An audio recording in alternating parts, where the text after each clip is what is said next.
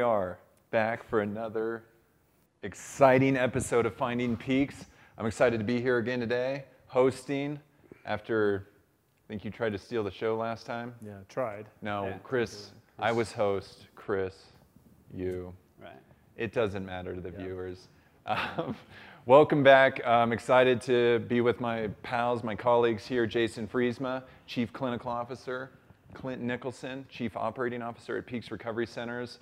And the topic that I want to uh, bring to the forefront today is direction of care, the continuum uh, in this regard. And one of the things um, that I'm energized in talking about this. It seems like in the uh, addiction treatment space that this industry has lost a little bit of its edge. It seems like at times um, clients are informing direction of care and not taking clinical recommendations, medical recommendations, and that sort of um, thing. And it feels like it's uh, disruptive to outcomes. Now, sitting in the parent seat in this regard when, um, and certainly in the harm reduction principle sort of way, when somebody chooses to do something, even if it's against the grain of the clinical recommendation, at least they're doing something. And I think, you know, families and treatment centers and cultures really lean into that, that at least there's some direction about that care. But for me, I feel like it's important for this industry to sort of bring back that energy a little bit and sort of take back that power because we are the professionals um, in the way that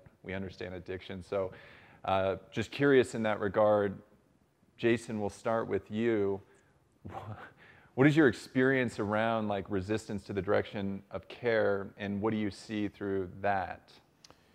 So, I mean, here, here's what I think you're asking, Brandon, is like the direction of care, um, not just being directional, but not skipping steps along the path. Is that kind of what you're talking about too? Yeah, not a yeah. Questions back at Yeah. me. Not not skipping steps, but taking seriously. So sometimes you get it. You know, of course, individuals get into addiction treatment. They spend 90 days in it, and they're exhausted with clinical care or whatever the case might be, and they want something fresh and new, or believe they have the tools and assets to Mm-hmm. do something otherwise. But it seems like there's an ignoring of clinical recommendations as Got they happen. Great question. I have a metaphor uh, just for Clinton. Ooh. Yeah. Sweet. For me. Yeah, for you. Wow. Because I know how you love metaphor. I do. Um, when Noah, my son, was going to, that is his real name, by the way, not a client. Right. Um, when he, bef- the summer before he was going to kindergarten, he actually broke his leg, his tibia. And, um, and he had to get a cast all the way up uh, to, uh, well, his hip, really. And he had to kind of get around on it. And then um, the doctor said he'd figure out how to get around without, without uh, any help, and he did. He didn't need crutches. He was too small for that. He just started figuring it out and clumped wrong. And then he got a cast onto his knee, and then he got a walking cast, and then he got a, a brace, and then off.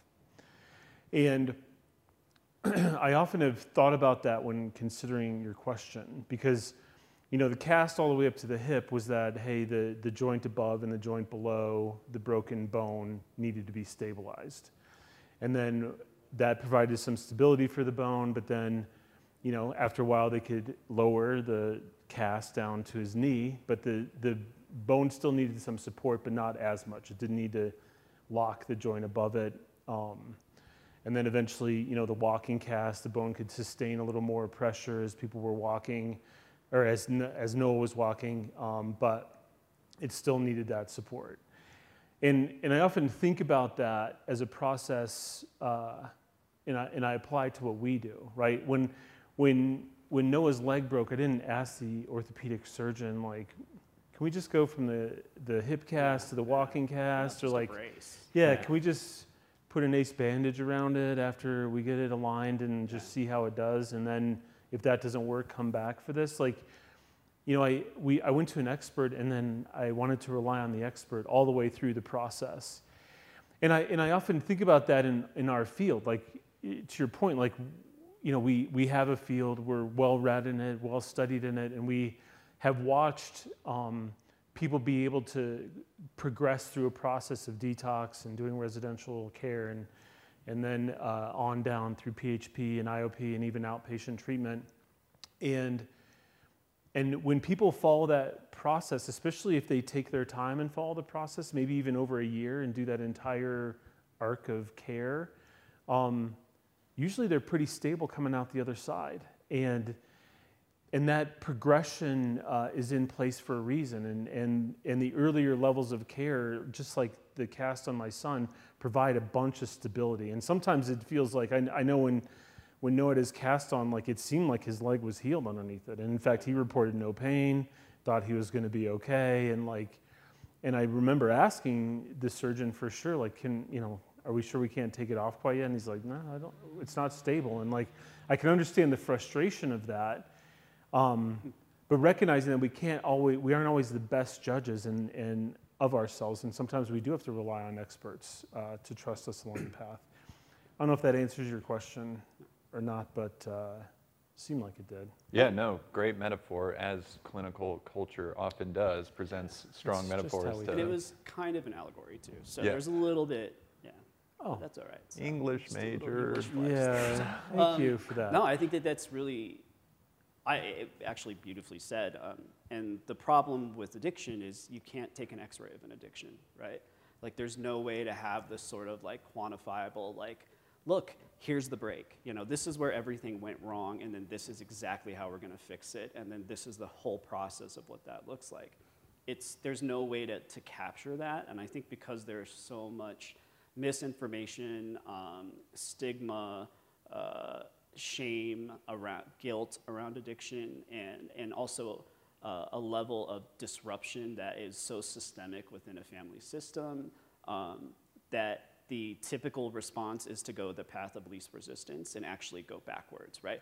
We'll start with the brace we'll see if the brace works and then if when the leg breaks more we'll go ahead and then we'll do we'll do something up to the knee. And then when the, the break gets even worse well maybe let's try the brace again and see if we can go back to the brace. There's this it's this really, um, uh, it's counterintuitive in so many levels, but it, this but it is very unique to what we do here in addiction, in that there are regardless of because the expertise that people have to rely on is through personal experience and not through something that can be shown on a graph or in a picture, uh, it, it's that much harder to relay the importance of what it means to go through these sort of steps and processes of, of treatment. Yeah. Well, and- and I'll add too, sorry, but No I'll. I'll add that the, the process of starting with too low of an interve- intervention, like Yeah. that has great risk. Absolutely. Um, and I also talk to families too, uh, I call it calluses conform, where like, okay, they start to hear the language, but they're not immersed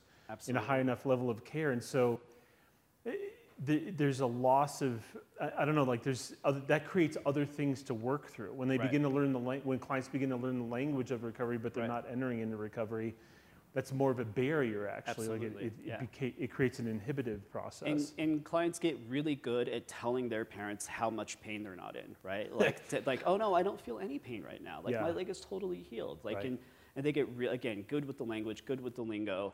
And meanwhile, and the parents or the family hear this and they want to go and advocate for their family member, which of course they do. You know, they, it's it's a a- scary and um, you know, there's a lot of unknowns, a lot of variables that are that are unpredictable when you're talking about addiction treatment. So of course they're to go and advocate and trying to get the least amount of um, uh, you know negativity or resistance in their life. You know, take that path of least resistance. Uh, in the meantime, the the damage is just increasing and increasing and increasing, and eventually, you know, you're going to lose the leg. You know, Yeah. and that's the ultimate. And that's and that's unfortunately you get to that point where you're like you're like gangrenous at that, and and we have to step in and and try to to not only um, get people through the treatment that they should have had initially, but undo all of the damage that has happened in the process. Yeah. W- I would like to mark real quick that this is the first time gangrenous has been used on, Right. on a Peaks episode, but Absolutely, check Yeah, that box. check. So, Interesting yeah. direction of metaphors. Yeah, Yeah. I know. Absolutely. Or Yes. allegories, whichever this Yeah, may be. whatever. Yeah. And, and, I, and I certainly don't want to insist on care has to stop at, start at the top and then end over here at some point. I think Right. going back to your track metaphor, you know, in the past as well too, that people are doing different things and entering treatment episodes at different times. Um, and I'm thinking, you know, more strongly certainly about, you know, maybe somebody who's been using, you know, uh, drugs and alcohol uh, in an addictive way for multiple years. It seems like an error to state, well, I'm going to go to detox and then I'm going to go do this IOP thing. And also, too, as a direction of care, when we think about you know, coming off of a stabilization model, and let's say you complete a residential treatment program and the next recommendation is IOP, I mean, it's intensive outpatient for a reason. The intensity we're trying to get ahead of is that craving state that's operating within it. And we might feel good as an individual coming out of residential care, feel like we have a little bit of stability, but you know, in the wellness way of things, that makes sense. But we, like you said, aren't able to sort of pry open the brain, look in there, and be like, no, right. your craving state's still active and still going. Absolutely. And the data is clear. You know, one year of recovery time leads to a 50% reduction in relapse, but there is still a 50% potential right. of relapse just in within one year, which I think informs the direction to toward the two-year outcome of 85% right. um, reduction in relapse rate. So the more that time goes on is informing this, but it, to me, it, it, it really brings forward this opportunity of direction and care, and we've got to take it seriously. Absolutely. And uh, it's interesting, like you said too, in the medical lens, like we lean into the professionals. In any other arena of, you know, cancer or broken bones or these sort of things, we're not like, I'll do that approach and then I'm just going to skip it, move out to over here. You know, we really take it seriously, and I think that subjective state is really um, hard to compete with. And I can only imagine as a family member, too, your loved one finishes 30, 45 days of programming and says, I feel great, and I'm not going to take these recommendations, but I'll do this next thing, maybe go to meetings and have a sponsor. That can be reassuring, but in that regard, how can we empower families to hold a boundary to that, to say that I really want us as a family system to really lean into what the experts are stating love what you're stating about that, but can we do that and also what the experts are doing? And you know, how do we go about that as a, as a boundary with families? I, actually think you said it really well, Brandon. Yeah. I mean, I think that, that literally is the conversation to have with people of, of like, you know, I, I love you and you're making a compelling argument about why you should leave treatment early. Um, but I need to kind of set that part of me aside and just trust the experts, right?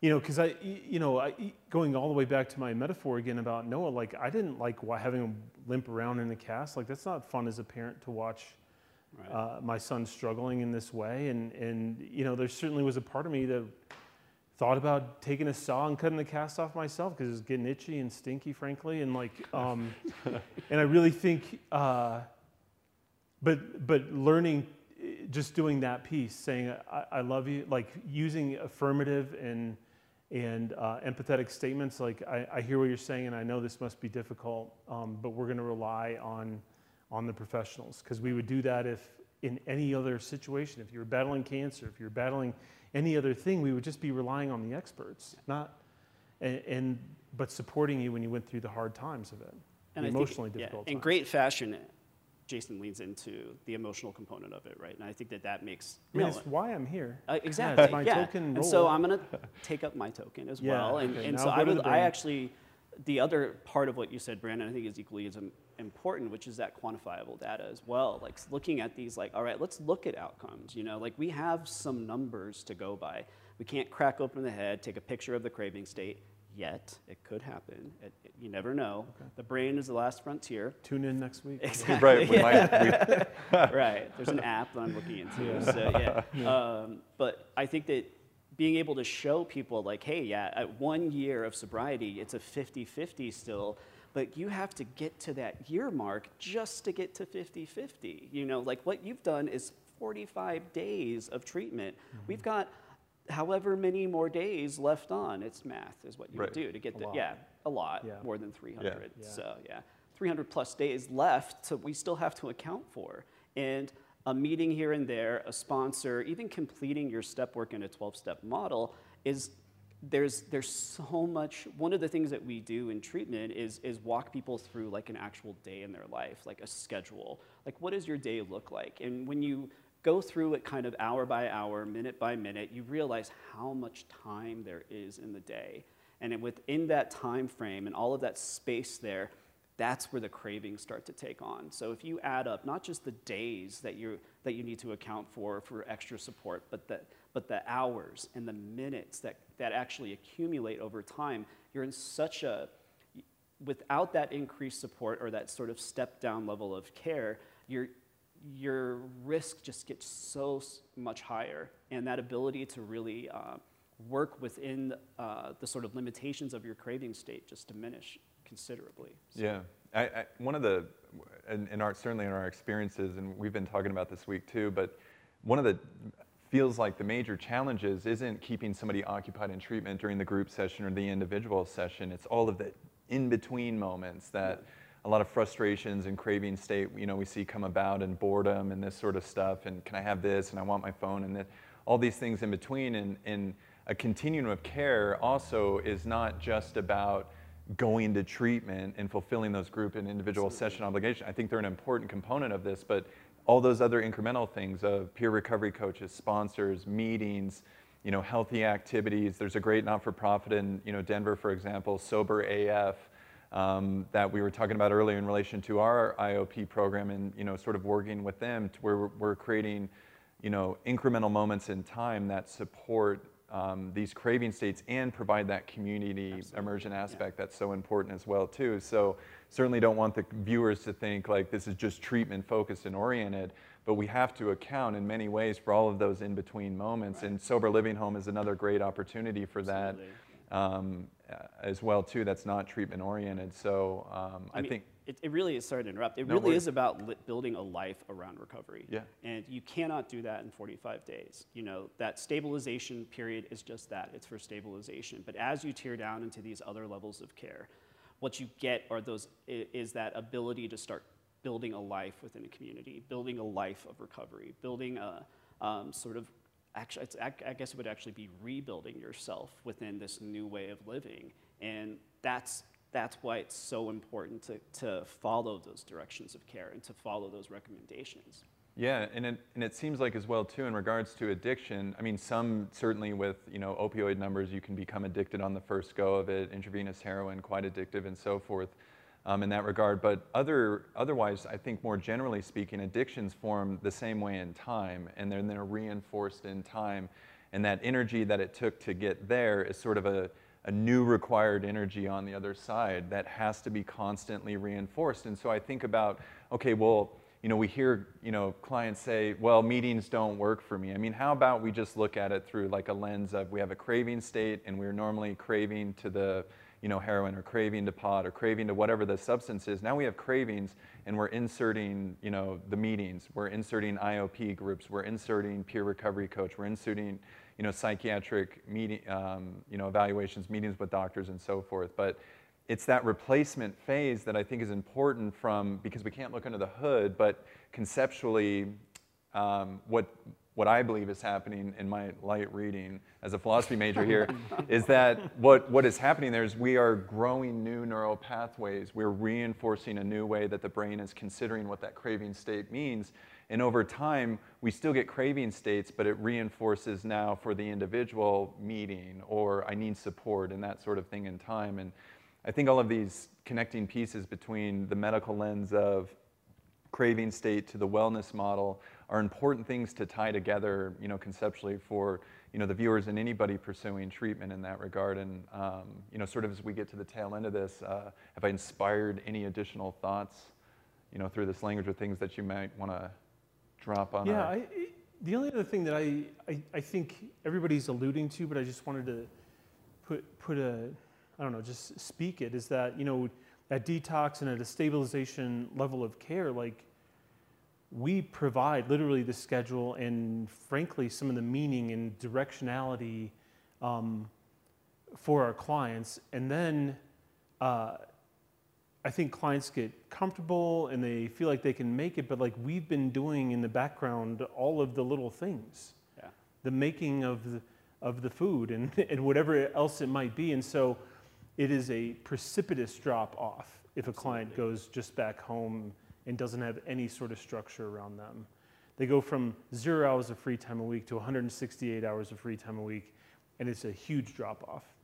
And so, building in significant steps down to where smaller successes can occur, where I, I just have to manage my evenings. I can man, okay, I can, Yeah. how do I spend these three hours and how do I do that and how do I successfully find my meaning and direction and, and, and walk through any craving states that come up. B- building achievable bites and then building on that. Like now I just have to go three nights a week to IOP and, Yeah. but I can build the rest of my life around that. But it, it just doesn't happen Right. uh, overnight. I completely agree. And I think that it's, um, just to sort of reiterate, I guess, coming back to where you started with this, it, um, for both clients and for families to really take that to heart. And when there is a recommendation for another level of care or there is a direction of care that is laid out by somebody who's a professional who's been through this process, um, however many times, it's intentional. You know, it, it is, there is true meaning behind it. Because the reality is you're rebuilding a human being. You know, you're completely rebuilding yourself. And to do that, to think that that can happen within a 30 or 45 day program, which I think has been the narrative out there for quite for for decades, really. You know, people, families send their loved one in and they expect them to come out cured and ready to go. It's it's just not how life works. You know, there's nothing realistic about that. So, um, really taking to heart that we're we're doing this so they don't lose the leg, Yeah. right? Like Yeah. that's Well, and and I guess I, uh, you know, as we as we wrap up here, I do want to give you know some families some hope, right? Because it's certainly hyperbolic to state like get energized, hold the boundary, and the client will just go through care, you know, in that regard. But there's going to be resistance along the way. So when that resistance happens, it seems opportunistic to go, okay, it sounds like you want to come home, live in the basement, do that. You're going to get a job and do all those things. Um, and everybody feels good in that moment because there is recovery time and we're communicating better through family programming and that sort of thing. But it feels good in that moment for families to uphold a boundary in a way to say something like, okay, I'm going to allow for this to happen, but the moment it stops happening in this direction, then here's the other plan. And do you agree to this plan? It seems like we're in a good position to negotiate at that time. And then if relapse occurs or it gets really, you know, the individual gets really dysregulated in whatever fashion, mental health or otherwise, that now families can, you know, return to that moment and say, remember when we did this together, you know, and kind of just open to, you know, feedback or maybe is there a better way to go about that or is that kind of consistent with meeting that resistance where it's at? Well, when, when you were talking, Brandon, all I thought of is going back to the broken leg thing again. If you, i- if somebody goes to physical therapy then after, and your kid comes home and is like, it just hurts really bad, and like I get sore and it's exhausting. Like as a parent, you're like, that sounds really hard, and how do we support you? I'll get you some Advil, prop your leg up, you know, get you dinner or whatever. But you're going tomorrow right. because like we want your leg to heal. Right. Like, so there's, I think there's tons of ways to align support and, and still with kindness and hold the boundary. Yeah. And, and if we, if we can kind of switch it out, at, like this is, feels like one of the only fields where like, Yeah. where you blame the intervention. Right. right. Like, damn, Right. the physical therapist is messing everything up. Uh, Yeah. No, they're doing their job. It's going to hurt. Like Yeah. you Right. broke your leg. Yeah. Physical therapy is going to hurt. I'm Yeah. sorry. Right. Yeah. Yeah, that's what I thought of. Yeah, I, I think um, I tend to have a slightly less gentle approach in general. Um, I think that there's the conversation of, you know, the, the kid wants to come home, they want to be in the basement, they want to get a job, they want to start their life back over, they want to get back on track. And I think the families want the exact same thing, and the path to do that is not to go there yet, is to take this journey instead is to realize that this is a process and meeting you where you are and recognizing that that's what you want and that's your ultimate goal that's all of our ultimate goal Yeah. Right. and so however All we disagree on is the timing. exactly it. yeah. Yeah. and so patience is the hardest thing Yeah. to really reinforce but if you can that's what it really takes it takes time and so continually reinforcing the fact that everybody has the same goals everybody wants the same thing everybody has the same end game However, the path to getting there is not going to be easy, right? Yeah. Yeah, absolutely. So I, it's a fascinating industry to work in. There are extraordinary challenges. There are the subjective experiences of the individual, the objective sort of framework of professionalism in the direction of those subjective behaviors, thoughts, craving states, and so forth. And um, you know, in this regard, I just really want uh, to also empower families with this knowledge and education to know that um, direction of care is so important. And, and if there are bad treatment experiences, I get it. Not all treatment is going to be the same for everybody, and treatment providers, you know, even ourselves at time are going to make mistakes along the way. But that can't be the reason for stopping the direction of care. If this place is not good, let's find that next place. If that next place isn't ideal, let's look for a place that is ideal. Let's keep the conversation going. Let's energize recovery. Thanks for being with us today. Check us out on the YouTubes, the Instagrams. Um, email us at findingpeaks at peaksrecovery.com if you want us uh, to talk about something uh, other than what we've been generally talking about. Um, I think we got the Spotify and the Facebooks and trying to read all these things on the screen over here that you guys can find us on in that regard. Uh, Jason Friesma will be the host next week, bringing on something, maybe a lot of emotions. Bring your tissues so we can cry together. or your pom poms. Yeah. Pom poms, doesn't matter. But get excited. Uh, more exciting episodes to come, and thanks for being with us.